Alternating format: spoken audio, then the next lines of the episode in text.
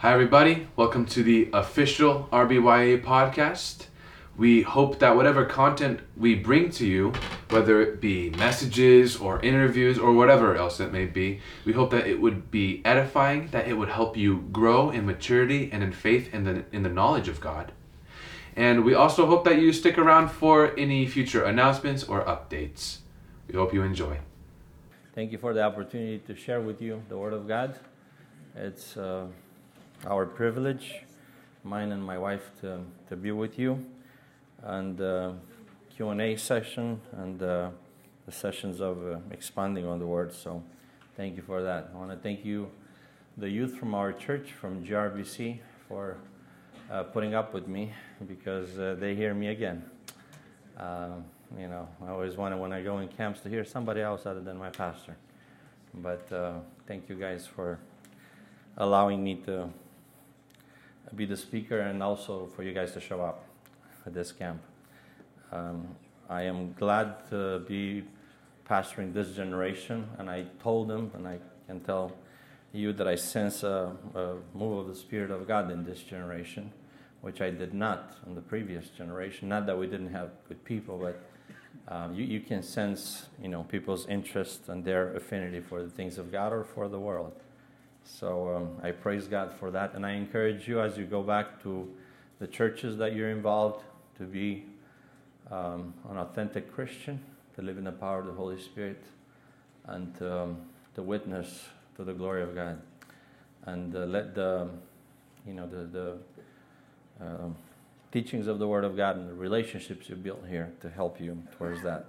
Thank you to the organizers, and um, let's not forget to say thank you in the morning to the people that worked for us in the kitchen, providing such a good meal. I was late this evening, I couldn't leave that brownie. Uh, so, you know, I apologize. We, we lost track of time, basically, that's what it was. So, um, we started 10 minutes later, but we'll catch up the theme that we had for, um, for this uh, particular weekend was the person and work of Christ. And we focused on the deity of Christ, that Jesus, Christ of Nazareth, is 100% God, 100% man. Um, but focusing on, on him being a 100% God.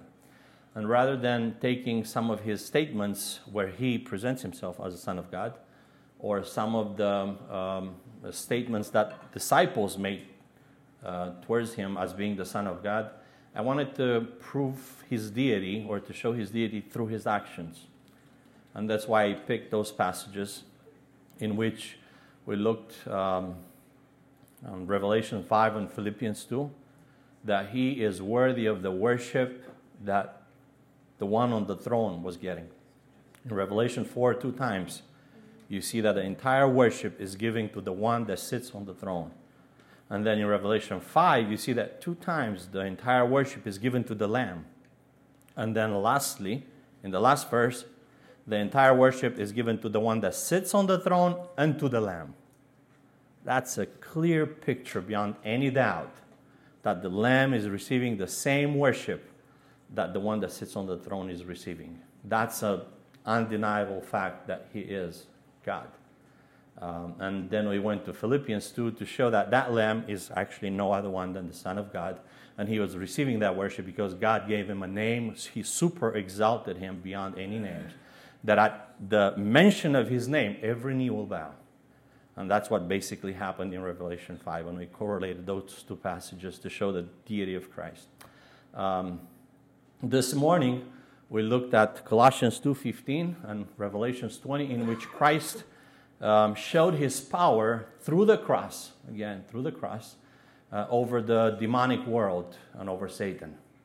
And it's just unbelievable to look in the scripture and to see that what armies of angels and generals, you know, Archangel Michael, fought, Christ won by himself against the armies of God, against the devil, through the cross and through the resurrection. There's no other plausible answer that this is God. This is God, infinite God, becoming man to take on such a task and such a mission. Uh, this evening, I want us to look at a, a, another aspect of um, the work of Christ that proves that He is God, and that is our salvation that we receive in Jesus Christ. And let me pull my clicker. and um, we're looking at a salvation beyond comprehension. L- literally, you can talk about it all your life, and you're not even scratching the surface. I am amazed just by learning uh, what salvation is all about. Um, it, it's way beyond our explanation. We can only receive it by faith, enjoy it, trust Christ, and one day when we're going to be in perfection, at the last stage of salvation, which is glorification, when the, our bodies will be redeemed and glorified, I think we'll understand a little more um, and, and appreciate a little bit more what we have received in Jesus Christ um, as our Savior. So, um, what I want us to look at it's chapter one in Ephesians, and um, uh, it, it's an, a very interesting chapter because in this chapter uh, we have the Trinity at work: God the Father, God the Son, and God the Holy Spirit. They're really busy. They're really busy putting together humanity's salvation, our salvation, our forgiveness of sin, our redemption. You know, I'm using the words that are used in this passage. Um, to give us life from death, to take away the sin, to make us children of God, as it says in verse 4 and verse 5. So uh, I want you to pay attention because the entire Godhead, Father, Son, and Holy Spirit, each contribute to our salvation, salvation with a specific task they have specific responsibilities that complete, complement, they're not, not competing, but complement each other to bring this amazing salvation that I, I hope to show you in the end that only God could have brought such a salvation. That it's beyond anything that we could have imagined or an angel could have come up with. So um, let's just uh, move on. Salvation above all comprehension.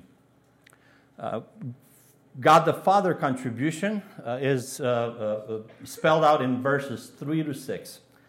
Uh, so, verse 3 says, uh, Blessed be the God and Father of our Lord Jesus Christ. So, we're talking about Father now, who has blessed us with every spiritual blessing in the heavenly places in Christ. If there's a blessing that pertains to your soul, it comes from God the Father. He initiated this, He came up with this. He's the great architect of our blessings, He's the great architect of our salvation. Jesus Christ did not come to do a work of himself apart from God of the Old Testament. God of the Old Testament, who's an amazing God, whose heart is that of a father.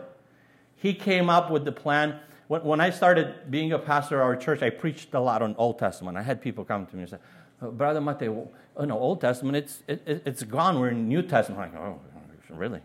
Uh, because, you know, Old Testament was different and New Testament is, is grace. Old Testament was law. I'm like, I don't think you ever understood the heart of God, even where the law was given.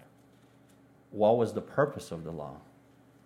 It was to protect the people of God, it was to help them guide to guide them through this world, to, to, to, to help them escape the snares of the devil. It was not so God would put a yoke upon them that they could never bear, but it was to help them out. The fact that they failed towards the law, it was because of the failure and the, the, the iniquity that is within human, uh, uh, uh, uh within us as a humanity. It's not because God intended that to be. Don't look at Old Testament and say, oh, that God of the Old Testament is different than the God of the New Testament. It's the same merciful God. And I'll prove you. And I'll show you that from scriptures this evening. So, God the Father planned everything. I'm just going to zoom through it. I, I, I'm not expecting you to get everything that I'm saying, but I want you to get the general idea that God the Father planned everything before time, but His plans are to bless us in time. So, uh, the plan was in heavenly places, but the blessings we already get here on earth. It's not when we get to heaven but it's here on earth. Um, having made known to us the mystery of his will. Again, one of the questions in Q&A was, did Satan know that? No, it was mystery of his will. He willed it and it was a mystery, it was a secret. According to his good pleasure, nobody forced him. He took the initiative on his own. That's very important. Which he purposed in himself that in the dispensation of the fullness of times, you know, that would happen. So, what are the blessings that God the Father um, uh, prepared for us? And here's the word that, you know, we get a theological debate of predestination. that ch- choose, he chose us. Uh, the, the, uh, you know, are you the elect, the chosen one or not? Please read Ephesians chapter 1 10 times if you need to. And show me where in Ephesians 1 talks about the election for salvation or for damnation. Nowhere. Don't look in the passage and see things that are not there. What are we elected to? Look here. We are elected to be holy and blameless. What does this mean? That the people that receive the salvation that God is offered, the blessings that God is offered, heavenly blessing, they are called to live a holy and blameless life. It's a little bit more than just being forgiven. It's living the life of a forgiven um, uh, person, right? Just as He chose us in Him before the foundations of the world, that we should be holy and without blame before Him in love. Um, I'm just, you know, running through this, but I want you to get the picture. What else did He chose us for? He chose us to be His sons and daughters, adopted us into His family. And that's what you get in this verse. Having predestined us to adoption as sons by Jesus Christ to Himself, according again to the goodwill pleasure of His will. Nobody told Him what to do, there was no coercion here. It was His own initiative. And one more thing that He chose us to be to be living to the praises of the glory of His grace, by which He made us accepted in the Beloved. Now, this will be a, a, a chorus that you will see after every um, person of the Trinity. After the Son's work, it says, to the glory and praises of God. After the Holy Spirit work, to the glory and praises of God. So the entire salvation should bring glory and praise to God. When we started um, our church in May 2000, I had a kid, a young girl, sing at a, you know, the first service. Must have been special for the per- he paid a special price for me. You know that song? That is so much heresy in it. Christ died for me because I must have been special. You do not find that anywhere in the Bible. Christ died for me because he's merciful, because of his grace. There was nothing special about me. Everything in me was against him. It was sinful nature.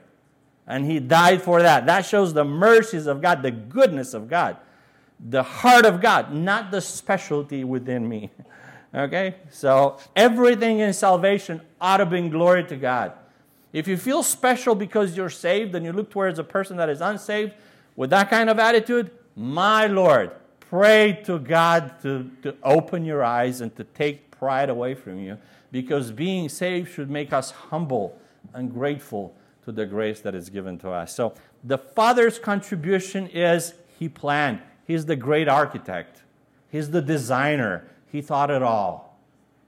That's His contribution in the Godhead regarding our salvation. Now, the Son's contribution is that He came and He paid. He put the price down, and it was His life. He came to do the will of the Father. And I'm just, you know, quoting Bible verses here. And it was his pleasure. Again, he was not forced to do so. He said, If this is the will of the Father, I am ready for it. That's why you have such an amazing salvation, because you have such an amazing Savior. In Him we have redemption through His blood, the forgiveness of sins according to the riches of His grace. You got three big words here redemption, forgiveness, grace. They're all in. What, does redemption mean? I'm just putting up some, some verses. Uh, I will not uh, uh, stay much upon it. But the idea of redemption is to free somebody from bondage. There's somebody that lost their liberty. And they need to be freed. Whenever you're talking about redemption, it's like pay a price to ransom somebody, right? From death to life, from darkness to light, or so on. Um, that's redemption. And there are laws how redemption ought to occur. And a few passages in the Old Testament Exodus 13, Exodus 21, and then um, Exodus 30. All of those passages talk about the requirements for redemption to be legal and to happen. The one that was willing to redeem had to qualify. So that is so important because Christ is offering to pay the price of redemption, but he couldn't just pay the price. He had to qualify to free us. And that's where incarnation comes in. Because to redeem, you had to be related to the person you're redeeming. You could not be a, a, a, stranger to that person. So, no matter how much God wanted to redeem us, He had to become one of us to get related to us. That's why you have John chapter 1 that the Word, which was God, became flesh. It was not for His interest, it was for our interest. In 2 Corinthians 8 9 says that He who was rich became poor for us, that through Him becoming poor, we might be rich because of him. So that's why, uh, why you have. You have to have a close relationship, a close kin with the ones that uh, he's redeeming. And you see, the Word became flesh and dwelled among us, became one of us. One of us. The next requirement was um, a desire to redeem. He could be related, but he might not want to redeem. Do you remember in the book of Ruth? There was a closer kin than Boaz to redeem. Uh, uh, uh, Naomi. And, and Boaz went to ask that closer kin if he wants to or not. And he said, No, I'm not interested. So he had the right to, but he didn't have the desire. So, did Christ have the desire to redeem us? For the Son of Man, Jesus' words, has come to seek, wow, this is amazing, and save that which was lost seek and save that which was lost. And now, us calling for him is him seeking us. That's very important. And then um, uh, I just uh, quoted this verse, 2 Corinthians 8 9. And then the third requirement was a financial stability. You could have qualified, you could have had a desire, but if you didn't have the money because you had to pay, there's no way you could do it.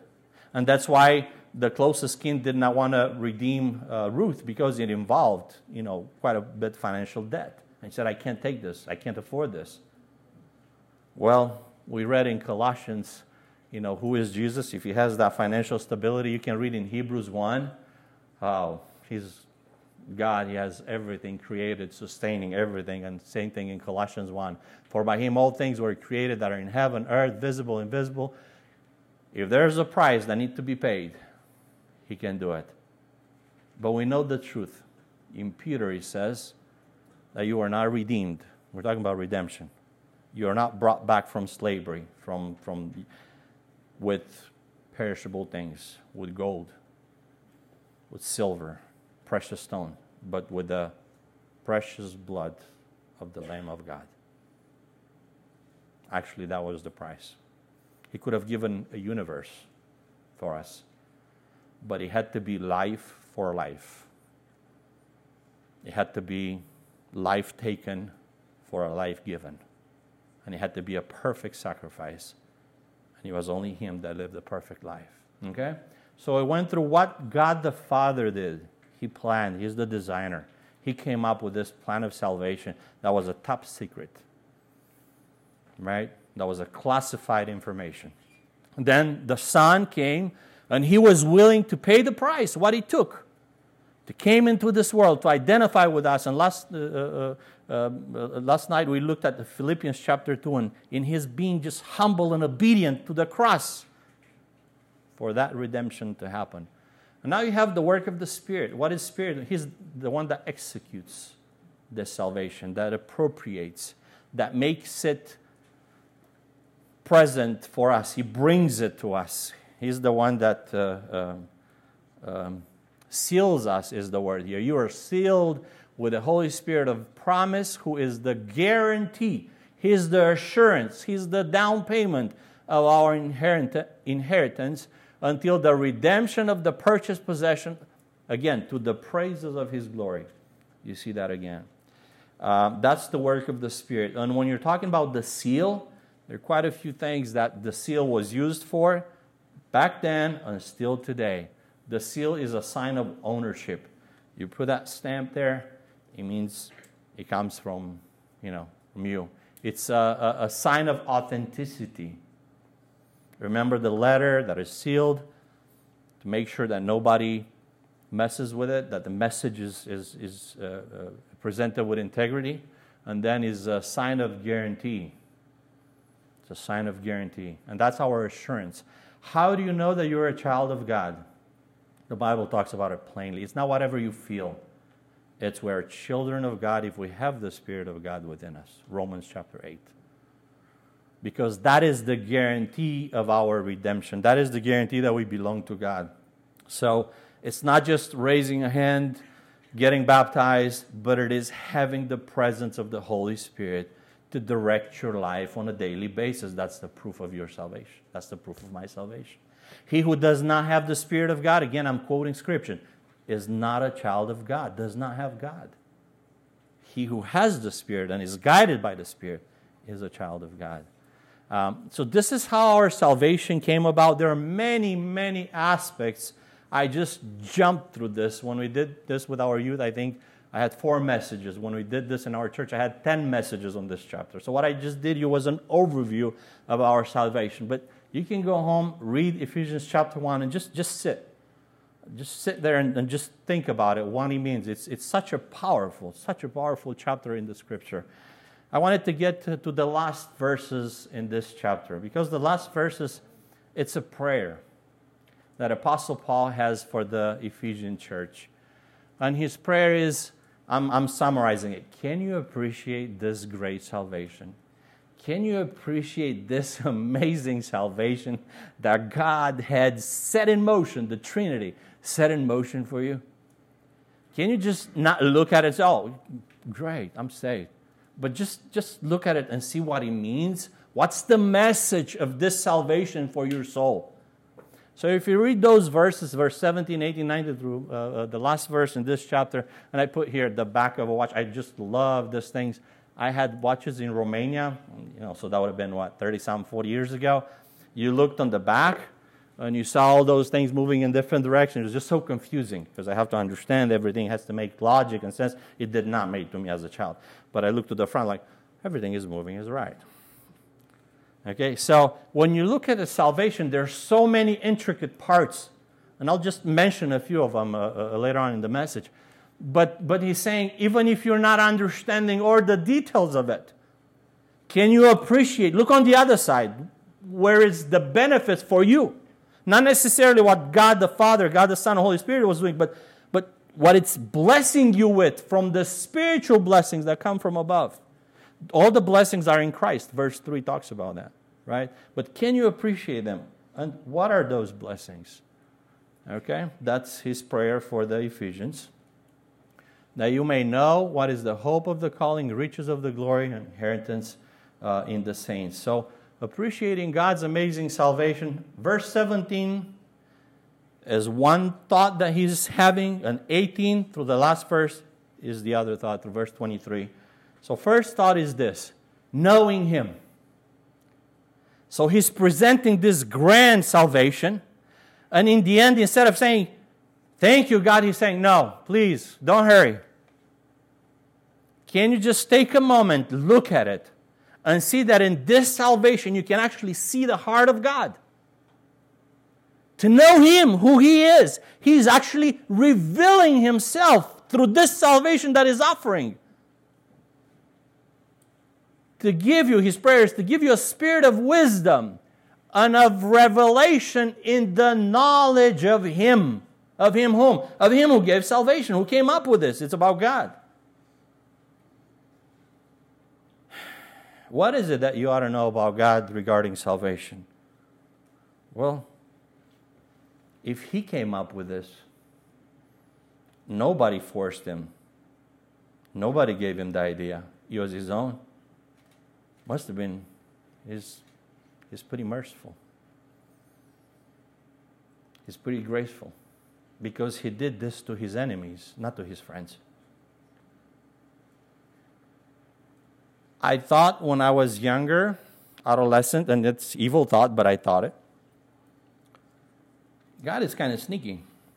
Because if He really wanted to save us, why didn't He come to pay the price?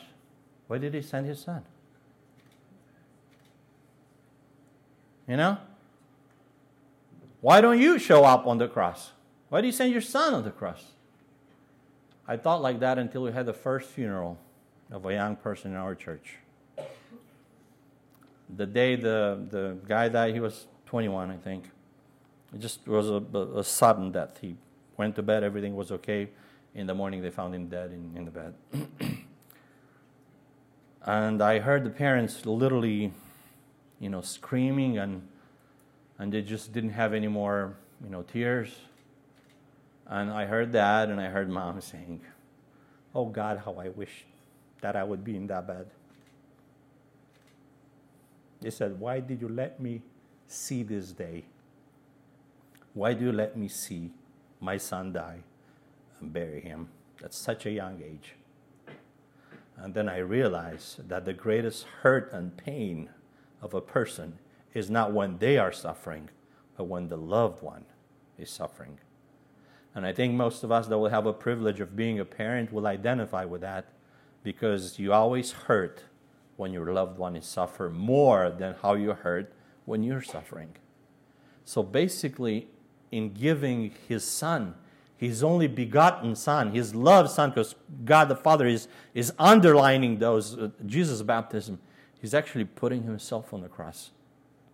He's actually giving us the highest price in breaking his heart by putting his son on the cross.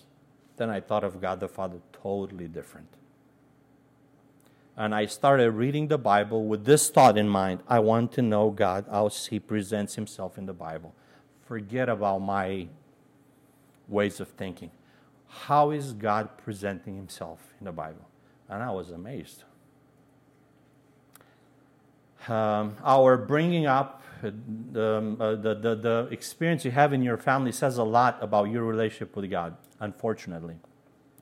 If you had parents that were abusive, that were very, um, you know, dominant, um, you would tend to think that heavenly authority is the same. And you would try to hide when you do something bad because you don't want to get spanked and punished. And, and it, somehow we, we relate to that authority how we learn as little kids to relate to our earthly authority. That's why the uh, fifth commandment is so important that the relationship with our parents is between our relationship with God, first four commandments, and the last uh, uh, five commandments, our relationship with the neighbor. The relationship with the parents is right there in the middle because that's where you learn how to behave.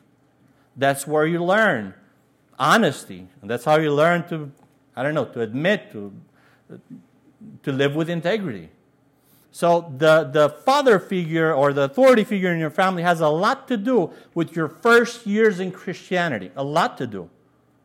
If you had a very tolerant uh, uh, father or parents that were accepting basically anything and loving you, you're the, the you know, in Romanești zice buricul pământului. You know, the belly of the earth. It doesn't make sense in English, but I mean, like, you know, you're, you're just, everything revolves around you. You think that God is like that. You know, I am God's special child. He died for me. How privileged. Dude, you got a problem. You got a problem. So learn to see how God is and how He reve- reveals Himself. And in this great salvation, you can see the heart of God. And the heart of God in this great salvation is that of a father. So, verse 17 is knowing Him and verse 18 through 23 is appreciating what we already received from him in this great salvation. So I'll just have those two thoughts in closing that I would like to underline. Uh, in, a, uh, in, in, in getting to know this God that is offering our salvation and appreciating what he has given us in this particular salvation. First, his person. This great salvation reveals the heart of God. Um, our young people, I mean, from, from the uh, Gwinnett Romanian Baptist Church already know this. They heard me so many times, and they're going to hear me until I die or I get kicked out of church. something. Uh, Exodus 32 is one of the saddest chapters in the Bible. The, the generation that was uh, uh, freed from Egypt, from Egypt captivity, uh, is waiting for Moses to come from the mountain of God with the law of God. They just experienced, my goodness, nobody could get even close to that mountain because God was speaking. And they're begging Moses, said, please tell God not to speak to us. We, we're, we're going to perish. All of us will die. You go. Let him speak to you. You bring to us the word of God. We'll obey it. Moses says, okay. He goes up on the mountain. And they're thinking, he's not coming. He's not on time. He's late. Aaron, would you mind making us another God? And they build that golden calf. And they worship the golden calf. They just told Moses, please pray to God not to reveal himself to us. We're going to perish. And now they're now waiting for the law that they have asked for. When Moses is coming down from the mountain, remember Joshua hears, Joshua had a better, hearing, he was a younger guy. You know, he hears music and says, Woo, they're, they're, they're waiting for us. I mean, everything is ready. It's a big celebration. Moses is saying, It's not what you're thinking. It's the wrong kind of celebration. And when they go down, you know what happened. Judgment of God comes into the, uh, uh, uh, uh the people of Israel. Thousands of them die. And God is saying, I'm going to wipe out this generation. I'm going to start new with you. That's it. I mean, what else can I do for them? I, I, I just made a dry way through the sea. They've been eating every day food from heaven. At night, I give them a cloud, a pillar of fire. During the day, I put a cloud so they can have, you know, some shade. What else? I'm going to wipe them out. Moses is saying, please don't do that. If you do that, pluck my name out of the book of life. Let me die with them. Now, that's the heart of a leader. And God is saying, okay, I'll not do that. But they're not going to enter into Canaan land, the promised land. They'll be buried in here. Their children will enter the promised land.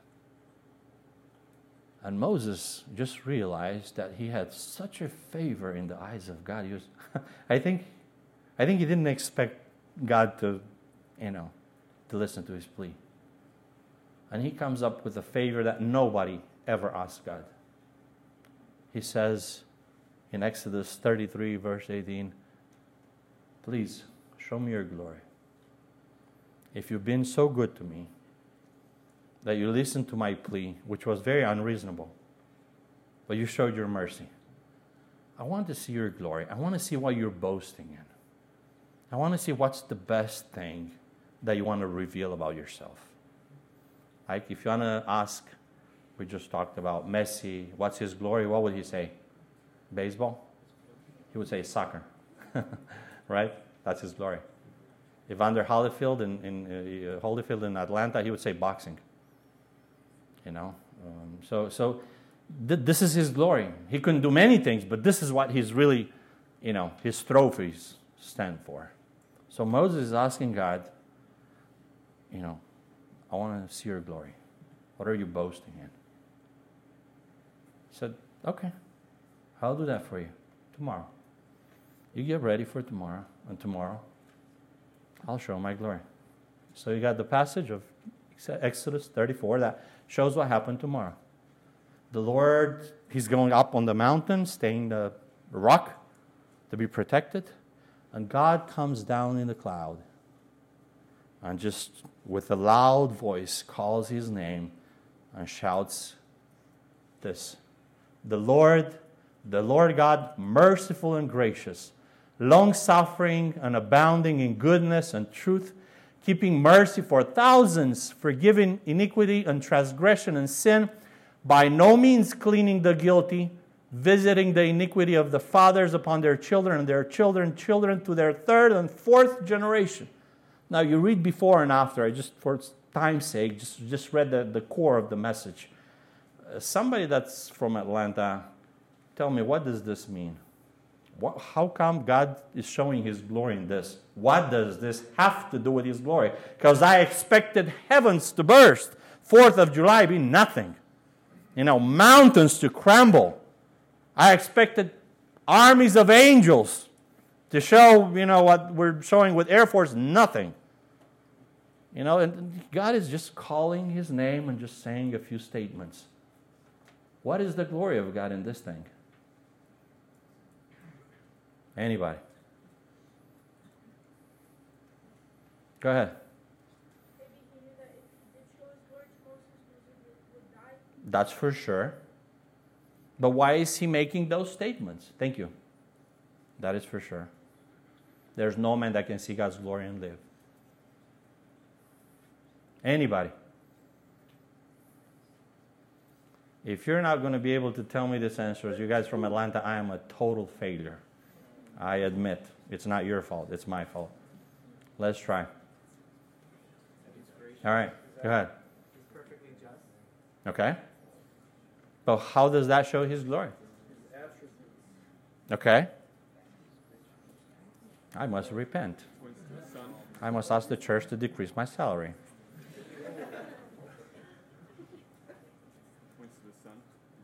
Look what he's saying. He's saying, he's, he's, he's proclaiming his character.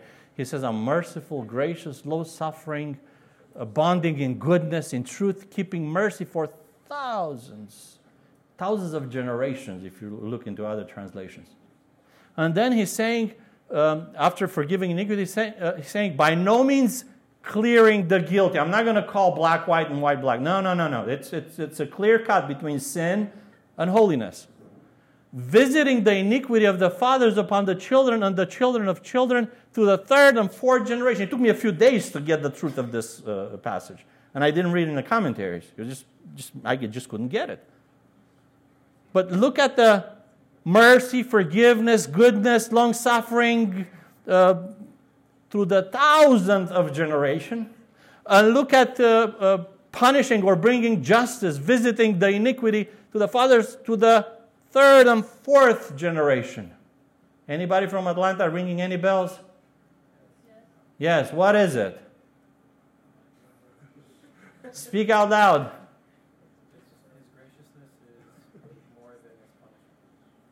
You cannot even compare it.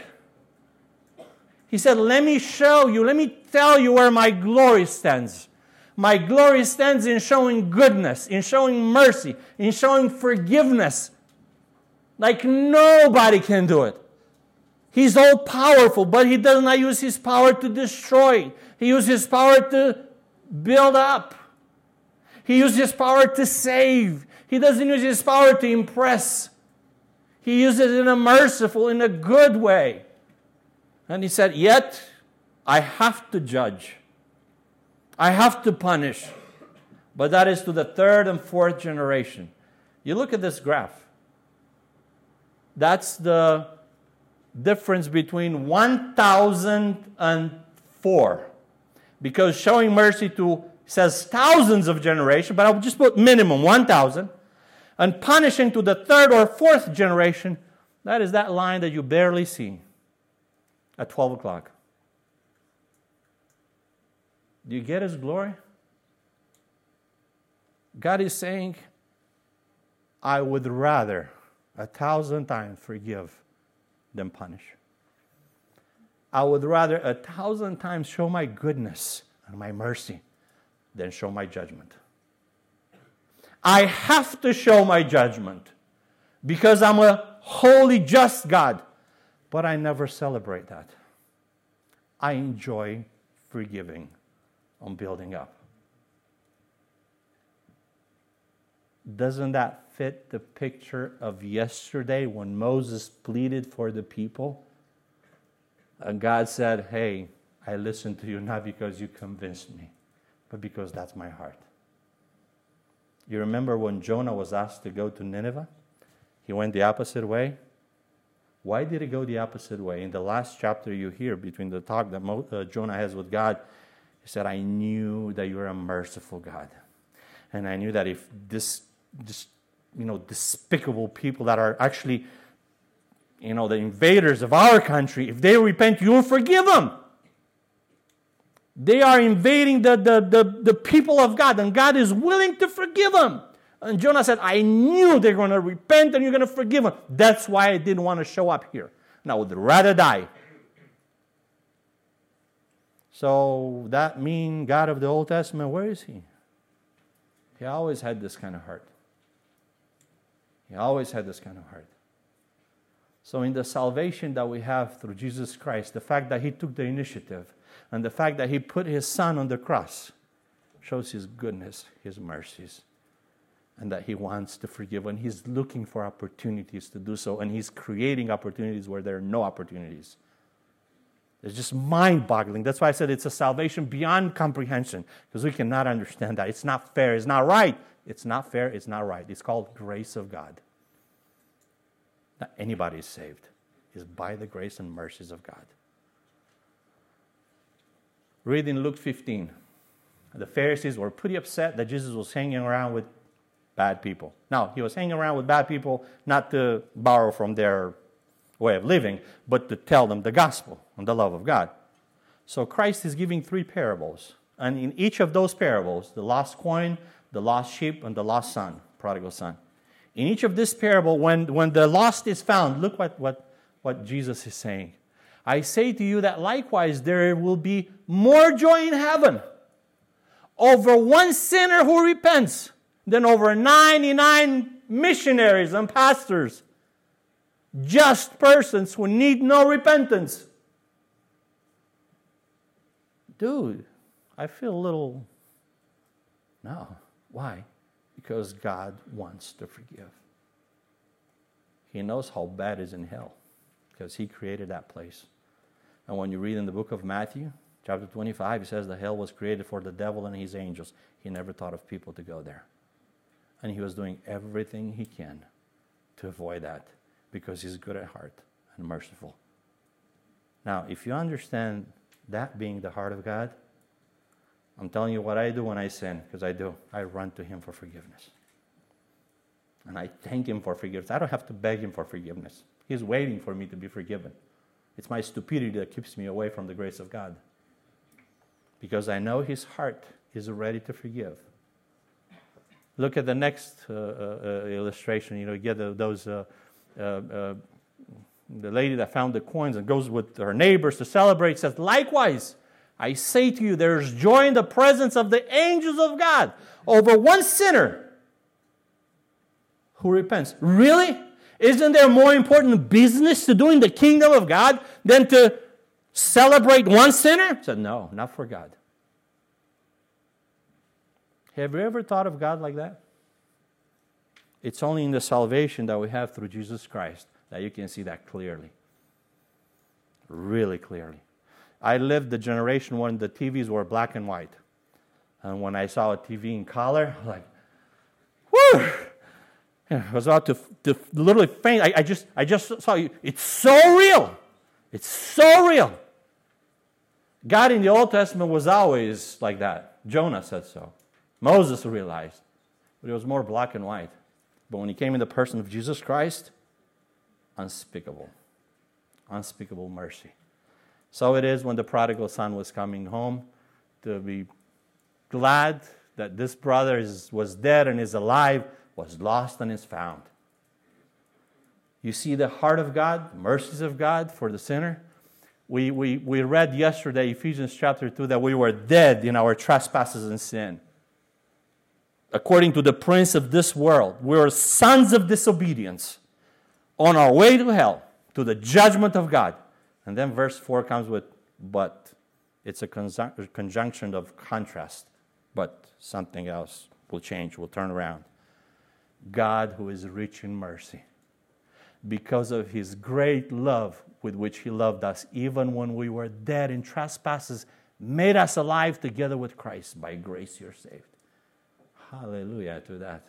We need some Pentecostal blood within us to celebrate the love of God, the mercies of God for us. It's because of His mercies and goodness. It's not because I was special, it's because He is special. That's why when you look at salvation, you got to see this heart of God. that it's ready to celebrate and, and uh, to forgive and celebrates celebrates forgiveness. And then from verses 17 through 23, and again I'm just messing up with time. I'll have to apologize in advance. Let me just go through it. This is such a good stuff. This great salvation reveals the amazing life prepared for the children of God. He's praying that you might get to know Him. You might get to know this God that brought this amazing salvation. And just look at it. Look at it, what's in it for you. Um, and I give you a verse I mentioned earlier in the day that when, when the prophets of Old Testament were told about this great salvation, they made this great salvation the, the scope of their search. They were so into it that, that that was it. That was it. They wanted to find out more about this great salvation. And then this verse says that prophets have inquired and searched carefully.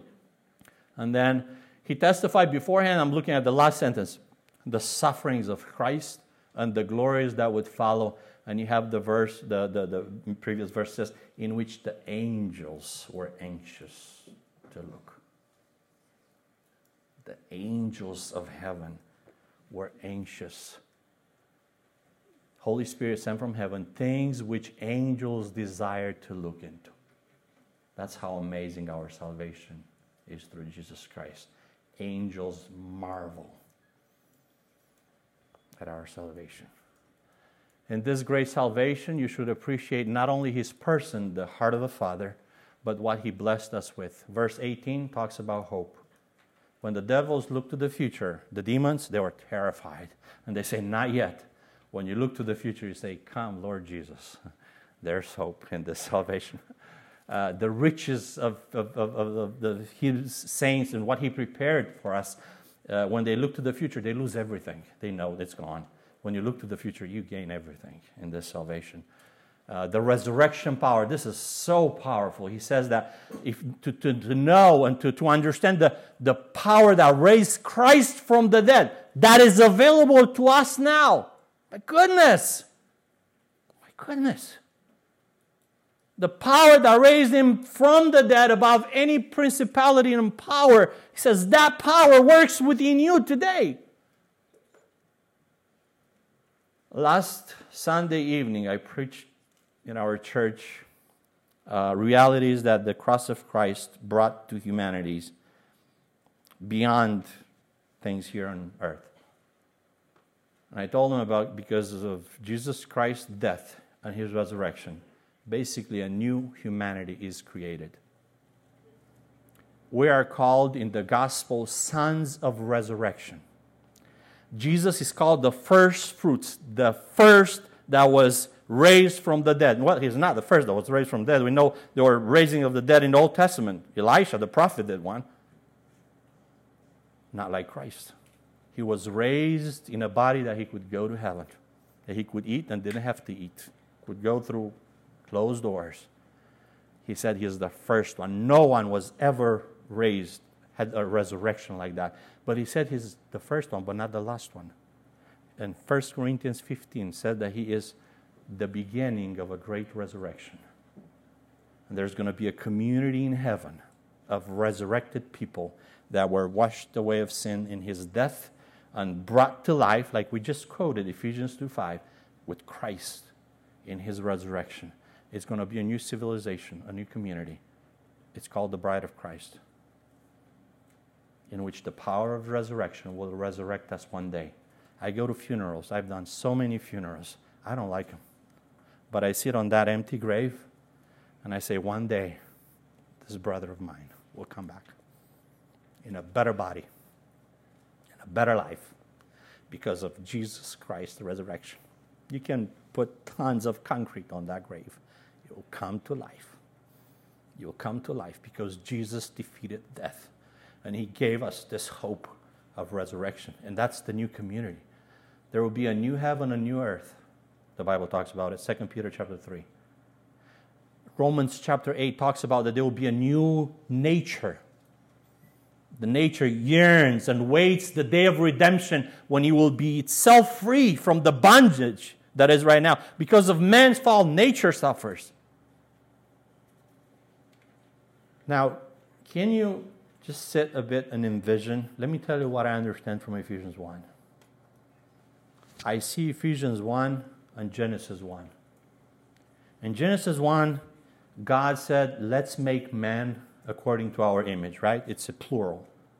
It's God the head, God the Father, God the Son, and Holy Spirit talks about creating humanity on life. And it happens. In Ephesians chapter 1, God the head, God head, God the Father, God the Son, and Holy Spirit says, let's remake humanity. This time, not from the dust of the earth, but from the blood from the cross of Calvary. And let's give them life. But not life like Adam had, but let's give them resurrected life. Let's give them eternal life. Let's give them a life that can, they will never be able to sin and will be forever and ever enjoying glories. My goodness. Can you think of that? Can you appreciate that? And you know why that's so? Because this earth that is marred by sin has to be destroyed. Judgment has to happen here. And he's saying, I'm creating a new world, new heavens, new vegetation for my new people that are the saved ones that will be with me forever. When you look at God's salvation, those are the things that I just mentioned the hope, the riches, and the resurrection power. I just imagine, you know, I, I like this, this, you know, goes against all odds because there's so much power in those engines. And I think the Christ power of resurrection beats any of that. Beats any of that. Our great salvation, you see words in this passage holiness, forgiveness, adoption, redemption, uh, being sealed, and, and way much more. Way much more. Justification is not there. Um, uh, it's not mentioned there. Glorification is not mentioned there. I tell people at Baptist Catechism when you talk about salvation, I know what we're thinking of forgiveness of sin. Oh, God, have mercy on us. We rob salvation. Forgiveness of sin is the first step in our salvation. Then comes power over sin, which is holiness. Then comes adoptions, becoming the children of God. You read Galatians chapter 4, says in verse 5, and if we're children of God, He made us heirs with Him. That means you inherit the kingdom of God. You're not just forgiven, you are welcomed into God's family, and He shares with you eternal glories. Can you appreciate that salvation? I'm just marveled at it, and I'm thankful that I'm included in the grace of God. And I know all the glory's got to go to Him. And I'm grateful, grateful for that. So tonight, as we wrap up our studies, you know, I want to I wanna ask you, just, just look in, in, in closing, who would remove sin? Remember when Jesus was telling the, the, the guy that he was healing in, in John chapter 9, uh, your sins are forgiven. The Pharisees immediately said, Who can remove sins but God? This is blasphemy. What is he doing? Well, guess what? He is God. Who could transform a sinner into a child of God with rights in eternity? Who could do that? Who has the right to do that? God. Who could offer God's eternal possessions to his children? but God. Who could offer an eternal salvation but God, who is eternal? So you look at our salvation that was executed by Jesus Christ of Nazareth, and you could not but marvel and say, wow, it's got to be God. It really has got to be God. So, my question to you I'm not going to go through application like I, I, I used to go in every uh, uh, message, but do you know the heart of God? Do you see God as a father, or you just see him as a judge? See him as a judge, is because you want to stay in your sins and you're not reading the Bible. Because he reveals himself as a merciful God, that he would rather forgive than punish. He has to punish, but he's not enjoying that. He's not waiting for Judgment Day. He's waiting for our redemption. He's waiting to spend eternity with us. So, have you trusted Him as your Savior? Have you accepted His salvation? And He's doing that because of His pure mercy, not because He needs you, it's because He knows you need Him. Because one day everything will go. And those who are not covered by the blood of Christ are lost forever and ever and ever. And they will go with the devil and his angels, even though God didn't intend that to happen. So take it really, really seriously. Where's your eternity? Is it with this amazing God, with Jesus Christ of Nazareth, who's God and offered us a marvelous salvation, or you're still on your own?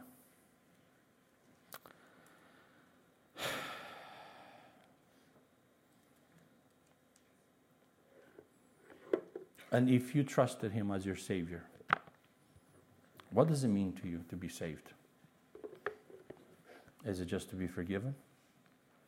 Or is it to live a life for His glory in the power of His Spirit? To proclaim the glory of God in your life and your acts, your life to point to this amazing God.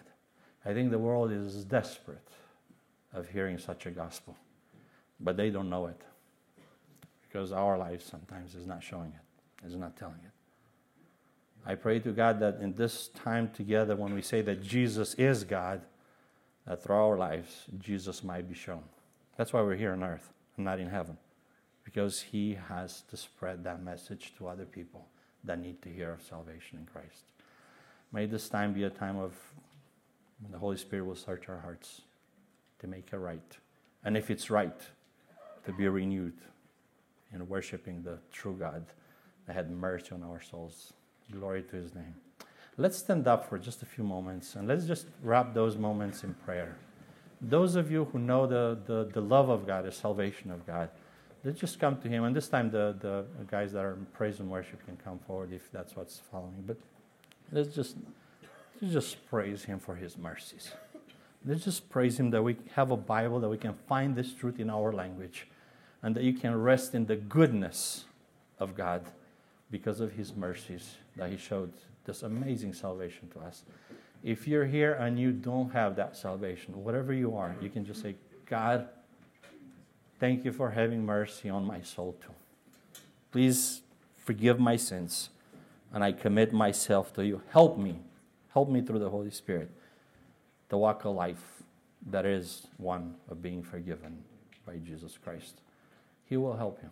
He wants to do that to you. You don't have to beg Him to. One day it will be too late. I pray to God my messages will never work for Judgment Day for anybody, but for your salvation to the glory of God. Let's spend a few moments, and a few of us, two, three, four, just to wrap it up in prayer and come before the Lord.